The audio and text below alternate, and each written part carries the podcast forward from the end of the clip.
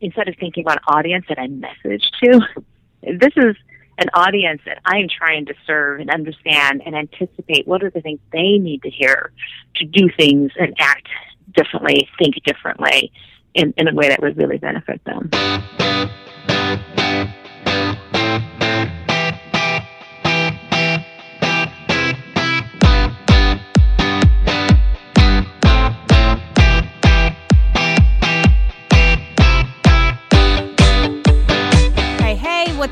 Ladies? Welcome to the Biz Women Rock podcast, your home for amazing, very real stories about phenomenal businesswomen in all sorts of different industries over all sorts of different parts of the world who are here to share the real stories of how they've grown their businesses so that you can take some practical ideas and go implement them in your business. Now, if you're just starting your business, there's an amazing resource that you can tap into.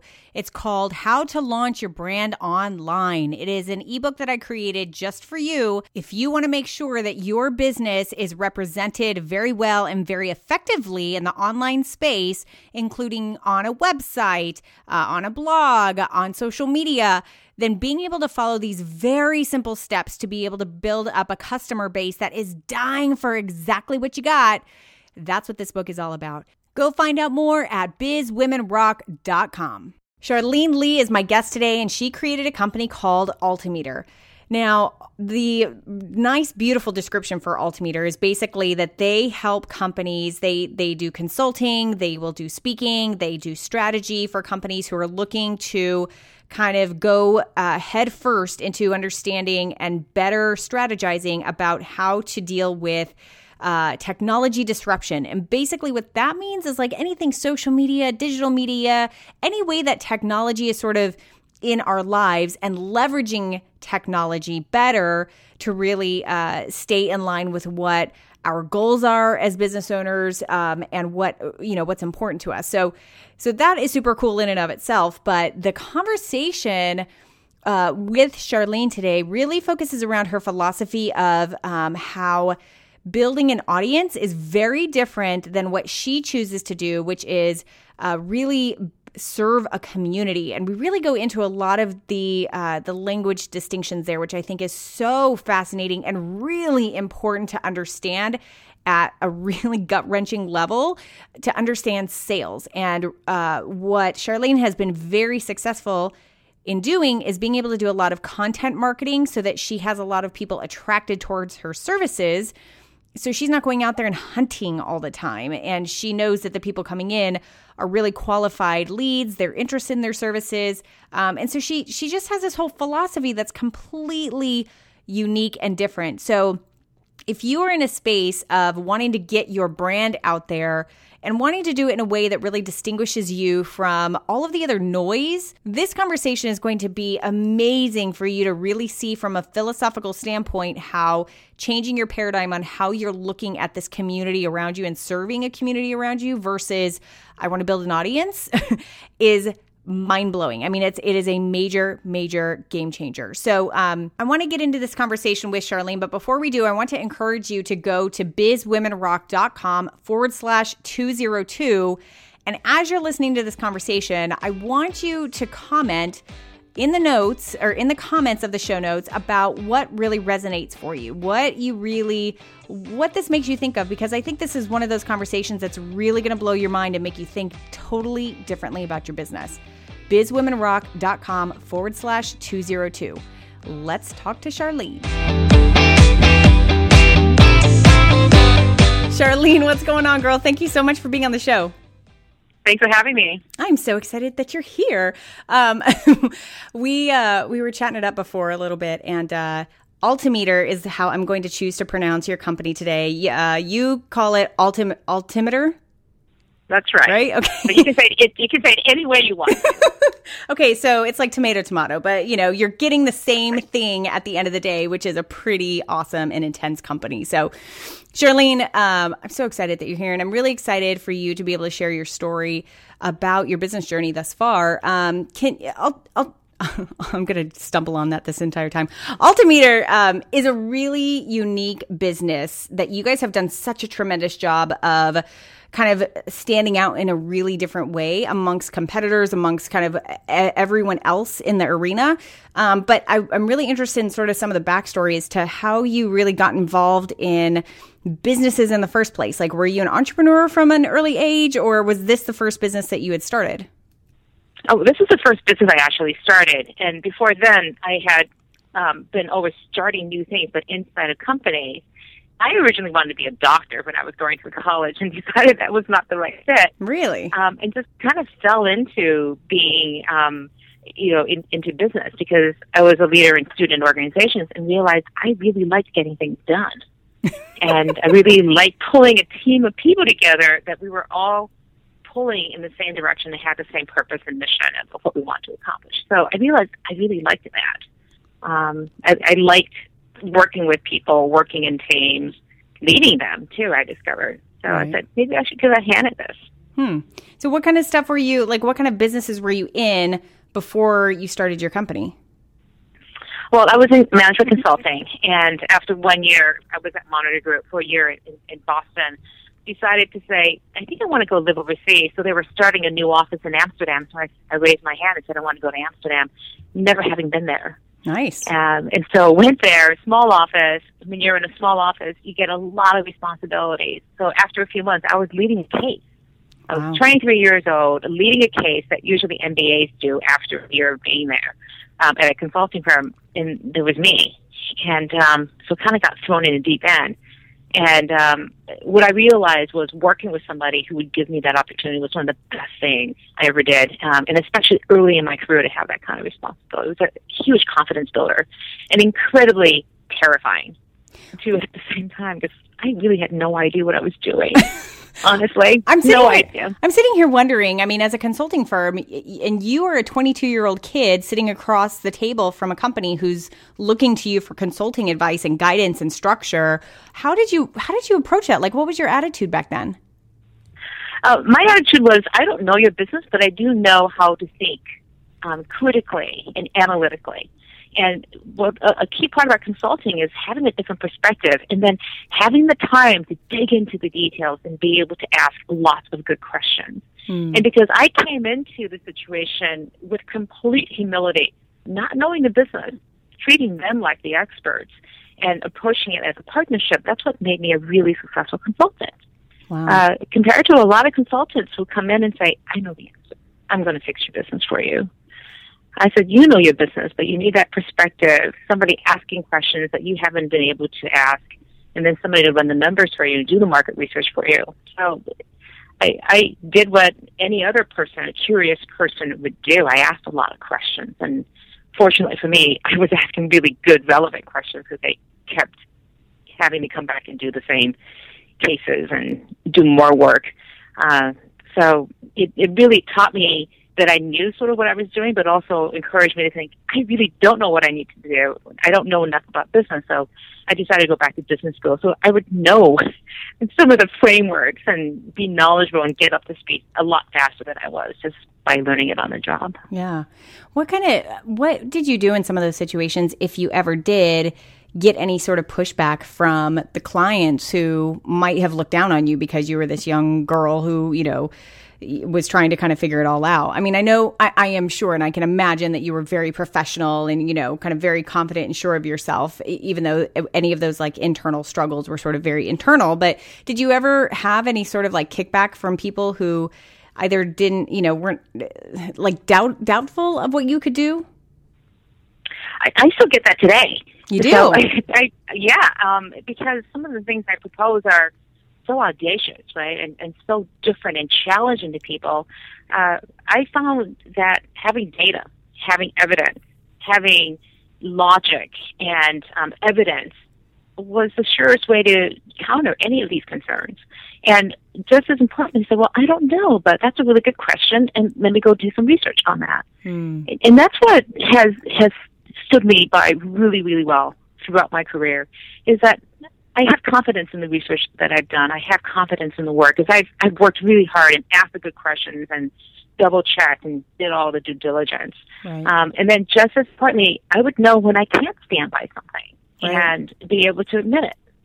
Hmm. So when you have that kind of honesty with somebody and you develop that trust in that relationship, that was the thing that I invested in more than anything else throughout my career was to really listen to people, understand what was going on, build that trust, and through that could extend my credibility. Uh, there's there's nothing else I could substitute for that. So in 2008, you decided to start Altimeter. What was the impetus for that? Like, what what was it that made you say, "I'm I'm going to go out and do this on my own, and this is what the focus is going to be"? Sure, I, I was an analyst at Forrester Research, uh, which is a, a traditional industry technology research company. I was there for 10 years almost.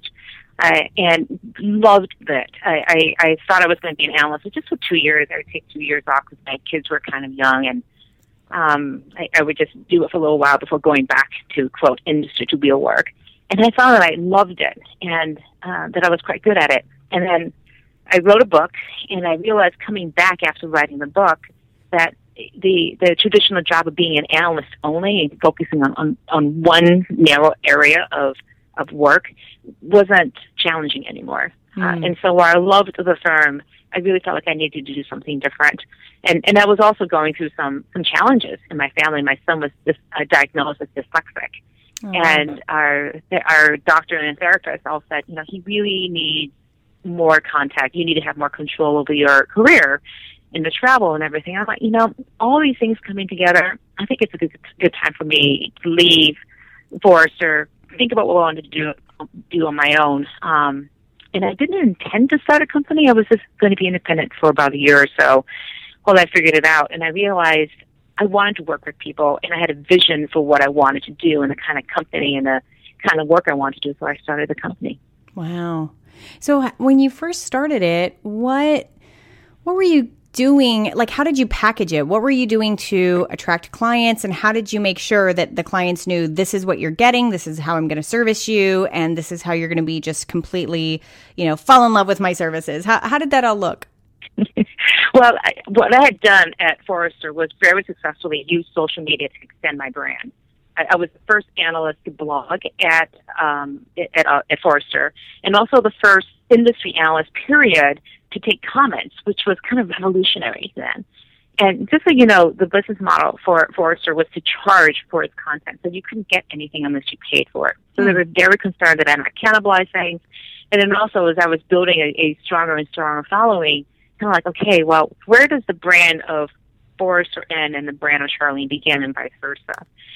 And there was just so much angst around that. And I was determined that when I left, I left my blog, my following, everything behind. Wow. So I had to start from scratch and totally understood that and was at peace with that.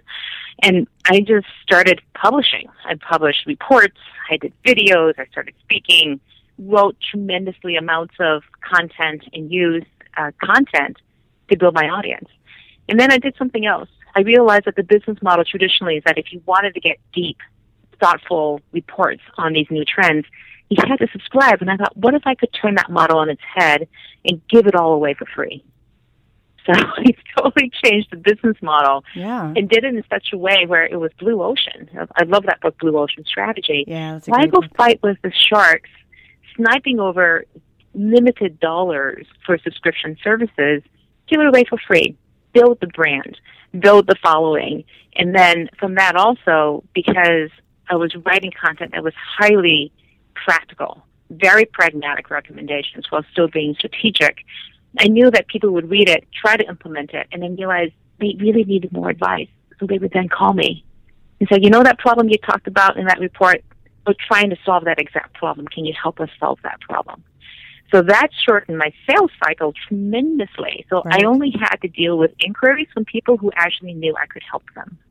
And then it was a negotiation and discussion around the de- definition of that scope of work. So I'm going to ask the question that's like, it always boggles my mind that um, you know, like the realities, the, the, beautiful statement of like, I just created content and put all this great stuff out there and sort of like I built it and then they came, right? That's awesome. And it obviously has worked really well for you. But I want to know the realities of that because I think a lot of, I, th- I, think a lot of business people are like, yeah, I'll just start my blog and I'll I'll write on my blog all the time. And of course, people will come and they'll want my they'll want my more information, they'll want my services. But there's a lot more to it than that. There's a lot more like you know, optimization, a lot more engagement there. How are you actually getting, how are you actually making sure the right people are seeing your content? Like, where is it going so that all of, you know, all these potential people who could possibly see it are choosing to read your stuff versus the eight zillion other pieces of content that, that are out there. So, what were some of your strategies that you found that worked for you um, now, or definitely in the beginning, uh, that actually got you an audience, that actually helped you build an audience? Um, I think again, it's the audience that I build myself, but it's also the people I follow and give credence to in the ecosystem and network that you build.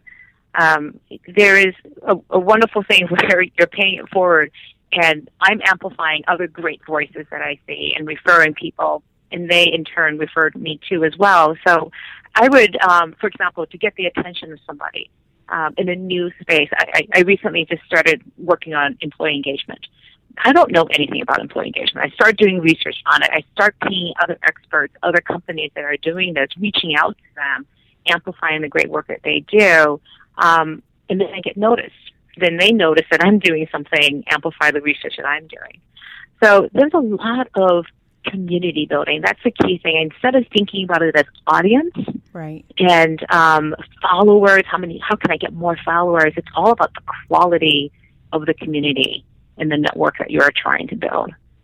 And uh, I'll give an example. I follow about 400 people on Twitter, and I'm constantly changing it up because what I'm focused on and building audiences and relationships around changes as the pain points and the business changes.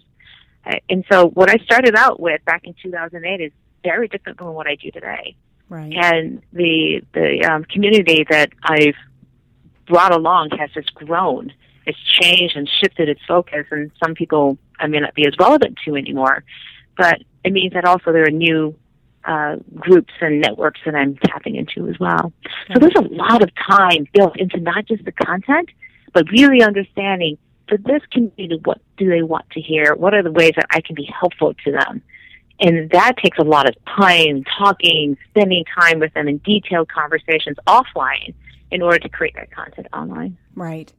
I love that point, and I think um, I think it's so awesome that you really give credence to the fact that it's not just like you know a bunch of kind of silent listeners out there reading stuff of yours or seeing whatever you're putting out, but it's really a whole intricate network of people you know really supporting each other. And and I know that sounds all pretty in words but really what that means is like you as you were saying you do research on topic X and then you find this expert in topic X. And so now you're based on your research, you can write this really great article, give them acknowledgments about it, and then they're seeing that and they're seeing that you support them. And then that builds this whole sort of like multi layered community of people all sort of talking about each other, supporting each other's ideas, and then people get to listen in on that and participate in that.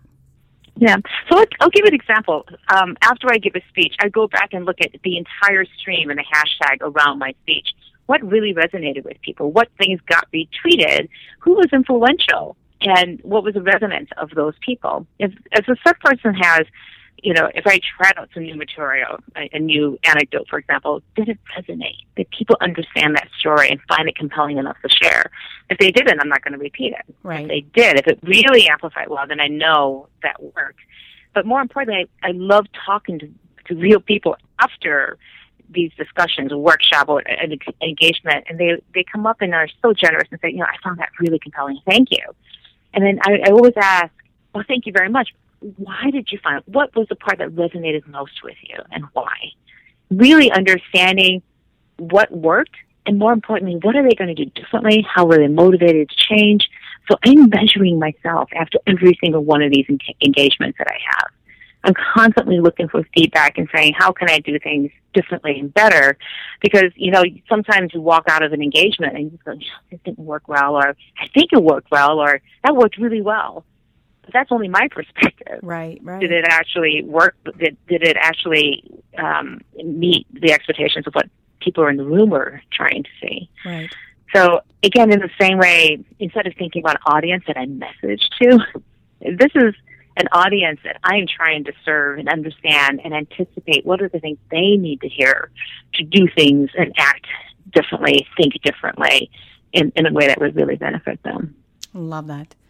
Um, you have written about four different books and been very successful in uh, in distributing those books and getting those books out there. You're highly recognized for you know being a really great writer of these books. So you have Open Leadership. I, that was the first book that you wrote. Is that correct? Actually, Groundswell was the first book I wrote back in 2008. Gotcha. So we have then, Groundswell. Go ahead. And then Open Leadership, which was in 2010. Mm-hmm. Uh, I wrote a short ebook called Seven Strategies for a Successful Social Business and then uh, just published a new one called The Engaged Leader. Nice. So four different books. I know Open Leadership is on the New York Times, but has uh, been recognized by New York Times bestseller. Um, you know, so you have had a lot of success in writing these books and being able to produce content that your community is really asking for. Let's talk about your most recent book, The Engaged Leader. What kind of what really propelled you to write that, and what was your purpose of putting that out there? I, work with a lot of companies and leadership around their overall digital strategy. And it's one thing for them to have a great, robust strategy. It's another thing, though, I found, for they themselves to personally engage. So more and more leaders were coming to me and saying, you know, I get it. I, I'm telling my entire organization to go out there, engage with customers, engage with each other. And then there's me. I really don't feel comfortable. Is what I heard leaders saying over and over again, engaging myself. And how can I be a credible leader in this digital era if I'm telling everyone else to engage and I'm not. Hmm. And what we find overall is that leadership is the linchpin for any of these digital transformation efforts, any of these new ways to engage. If leadership is not engaged, if they are doing only just flag waving and cheering from the sidelines, it never works. They really themselves need to be leading it, living it, leading by example. And almost to a person, they're very hesitant um, and, and not comfortable trying to figure out how to do this. And it's interesting because they may use it in their personal lives. They may be using LinkedIn and Facebook to connect with friends and family. But when it comes to being a leader in these digital channels, there are very few examples of how to do this. So I wrote the book for leaders uh, leaders who really feel the need now to not just talk about it, but to actually do it themselves. Right. And that can be a scary thing, but I think the new wave, I think uh, people who get it understand like this new wave is like transparency and who you are, who your brand is. I mean, the, the age of social media brought on like this whole there is no difference there's no segregation between you and your business and between you and your brand like they're one and the same so you really have to be out there representing you and your brand in a way that you want to and really be out there and engaged so that you know people can really get to know kind of the, the person behind the, their favorite brands. Who who is somebody who you think does that very well? Um, actually i i begin with Ginni Rometty who is the ceo of ibm um, and actually I have a lot of women leaders in the book which was just thrilling because a lot of business books don't have very many women in them. Yeah. Um, or I think, frankly, lack of of just that network again of being exposed to um, uh, more women. And unfortunately, most business writers are, are men. Not that many women are writing um, business books, and that's that's changing rapidly, which is great to see. Uh, but what she does, she has a Twitter account, but she never uses it and instead, what she has decided that as a leader, her priority is to change IBM from within. So she put all of her efforts into engaging with employees. So she's highly engaged. She uses video as her uh, medium of communication. Uh, she does it very well, and then she uses all the forums to reach out to people, engage with them in discussions. It, it, again, what what struck me was I kept asking IBM, as a technology company, tell me about clients who are leaders who are highly engaged. And all the employees kept saying, yeah, I've got a bunch of leaders, but you really need to talk to Ginni. You hmm. really need to talk to our leader. And I heard this over and over and over again. Like, something's going on here. and what I dug into is that people really feel like she's different. She's leading differently in that they feel so much more connected to the purpose and the mission of IBM in a way that they hadn't in years. So I thought, you know, there's something interesting here. She's really been able to harness these new digital and social tools to extend her leadership in a new and very interesting, fresh way and develop this new type of relationship with employees at scale. Right. And she's totally comfortable. Like, yeah, I'm not going to tweet. I'm not going to be out there and, and doing these things because it's, you know, it's not a place I necessarily feel comfortable. It's not a good use of my time. It's not a priority for me. So that's the thing I took away from this is that leaders need are, are very objective driven. And you don't just get on Twitter to be on Twitter. You get on Twitter because your audience is there of who the people who want the inspiration of your leadership and that you can lead them effectively in that channel. So all the, the leadership, I put quotes in that leadership training around how to use technology, they're focusing on the technologies first, whereas I think the focus has to be on your leadership first. What are you trying to accomplish as a leader? Mm. And then figure out, based on that, the relationships you have to form. Where are those people and what do they need to hear from you? What are they saying already? And what are the ways that you can engage with them to transform that relationship? And, and for me, that that was again what, I, what we talked about earlier. I don't think about an audience to be messaged to. I think about the community to engage with. Right. And and that's what I think leaders really need to think about is where can my engagement, my limited time and attention, where can that engagement really make a difference against the objectives that we may have in common? Mm, I love that. Huge paradigm shift. I mean, it's a tiny little thing, but a very, very big paradigm shift. Now, you have become a leader in your own right, and um, your team itself has built to 12 different people. Um, who all make Altimeter like a kick butt company and really providing awesome resources for people who are who are looking for those. So, and, and I know you mentioned that you kind of your focus and uh, your services kind of have evolved all these years. Give a give a little snapshot now of what you and your team are really providing for your customers. Well, first of all, we do the research. We write research and, and publish it in any sort of different ways, sometimes as long form reports. But we also just share them in 140 character tweets. Uh, right. Uh, we do um, speaking, we do advisory and workshops and assessments. Again, uh, most of our clients are Fortune 1000 tech companies, so very large organizations, but also some startups too in the technology space. And more than anything else, we're very focused on having that impact making that difference, helping people understand how these disruptions are and technology disruptions are changing their business and then helping them act on them, putting together a plan so that they can thrive with these technologies rather than be decimated by them.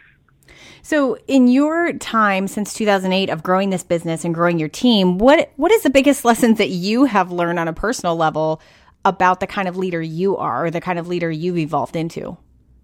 Oh, I've learned so much. I've made so many mistakes along the way too. um, you know, I when I started the company, I, I, I started with three other people um, after about a year of, of being on my own, and you know, good friends and fellow analysts. And what I learned is that it's one thing to do it with friends; it's another thing to get into it with um, as partners. And my biggest mistake was that more clearly defining what that partnership would look like. I thought I was starting a company that um, we were partners, like we were equals, uh, but that also meant that governance and decision making was kind of out of whack. Right. So, you know, governance is in, in the the need for understanding when decisions will be made, how decisions are going to be made, and the processes around that um, was something I've learned. It's extremely important. It's not enough just to have a strategy. You also have to have decision making and, and be very clear about how decisions are be made.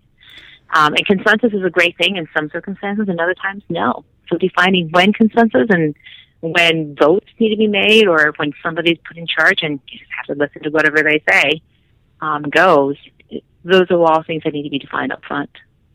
Well, and so kind of in reflection from the, you know, IBM example, what kind of things do you do to engage your team? Um, you know, what kind of things are you doing to make sure that they feel the leadership from you and they kind of are always on the same page as far as where you're going, even though everyone's working in their, their own individual directions?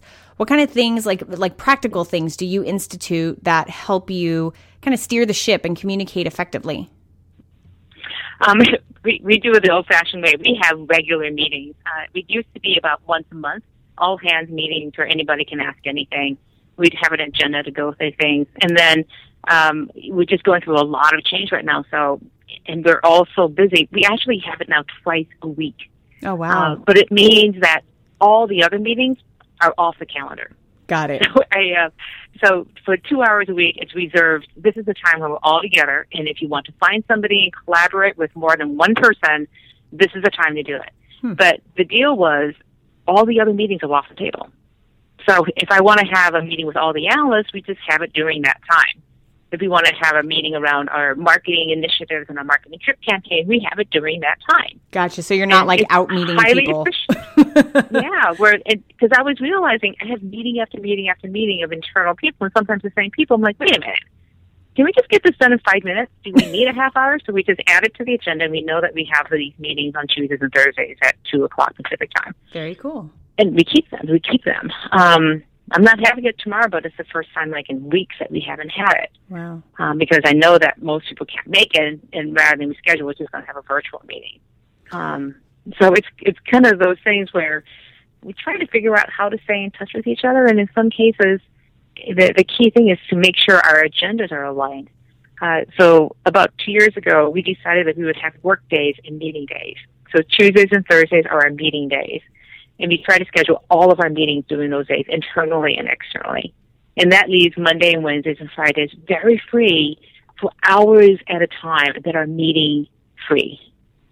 And that's time because when you do research, you need time to like sit and think, like blocks of time right. to write. And if your day is chopped up in lots of meetings and you don't put those kind of agreements in place, you can't get work done. Mm. So that that was a huge breakthrough for us in terms of deci- defining our culture and the way we get work done.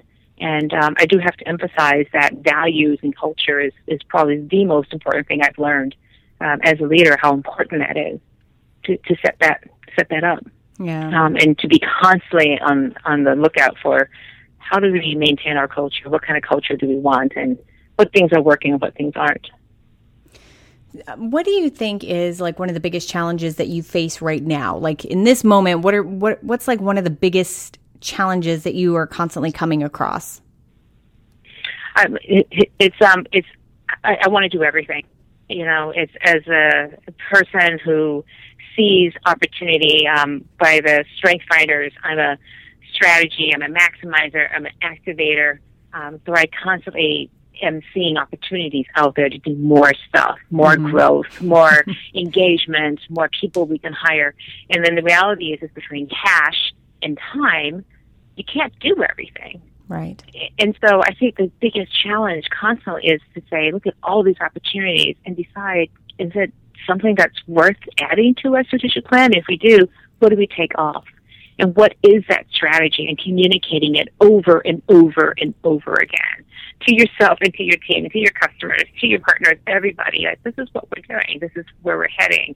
And we're not going to entertain changes to this plan um, unless it's really going to move us forward uh, faster than what we're doing today.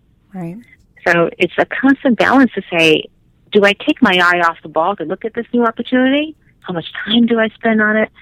Uh, as you can imagine, there are a gazillion people calling and saying, hey, we want to do a partnership with you. I want to have a meeting with you. Here's yep. a new opportunity. Let's talk about this. And it's so hard because it's, you never know what you want to take, what you don't want to take, which ones you should take this for relationship building, and you have limited time. Right. Can't do everything. Yep. Um, I've always believed that constraints are a really good thing to have as an entrepreneur. Less money, less time in some ways, because that makes you focus on what's really important. Yeah, I agree with you. Really agree with you there. I'm going to go ahead and cl- conclude this conversation with this question, which is what is your vision? And I'm not just asking about the vision of your company, I'm really asking about your vision for Charlene. Like, you know, you've had so many different evolutions. Um, you know, the business is going really well. What do you see for you? What's the big vision of what you are here to do? I am here to discover and to name the things that are really causing a lot of disruption and to make them understandable and not feared. Because I see so much um, power can come from just understanding things and being able to name something, um, put structure against it. And so, what I feel like I have a lot more stories um, and interesting things to discover still. Um, I have more books. I have more stories, more reports, more data to discover. And um, I'm, I feel like I'm going to be constantly on a journey. I, I get asked this question, you know, what do you want to do when you retire? And I kind of feel like I think I want to do the same thing still. I may be doing a different line of work, but I but I love this process of discovery, and I love the the process of learning and teaching and sharing it with other people. I live for the aha moment, basically. I love creating aha moments for people. Um, when I speak, when I'm in a workshop one on one with people, when I see that aha moment of my team member who suddenly gets, oh, that's how we can do this. And we discover that together, it's even more exciting. Mm. And that's what I live for. The vision is I just want to keep creating those aha moments. I love it. Well, Charlene, this entire conversation has been a great aha moment. So thank you very much for being here and for sharing your story. Thank you for having me today. bizwomenrock.com forward slash 202. That's where you can go to leave your comment about what you thought of this conversation and what it really shifted for you. It did for me. I, um, you know, I am someone who builds a community. I that is, I have uh, you as an amazing part of my audience and my community, and I think having her distinguish uh, just those words and the kind of the the minutia of the difference of those words was just really compelling to me. And once again just makes a huge difference on how you are looking at your sales um, your timeline of sales how you're reaching your market. Uh, just found it very very interesting. She's a very fascinating woman and um, hope you really enjoyed it. So would love to see your comment at bizwomenrock.com forward slash 202 have an awesome day.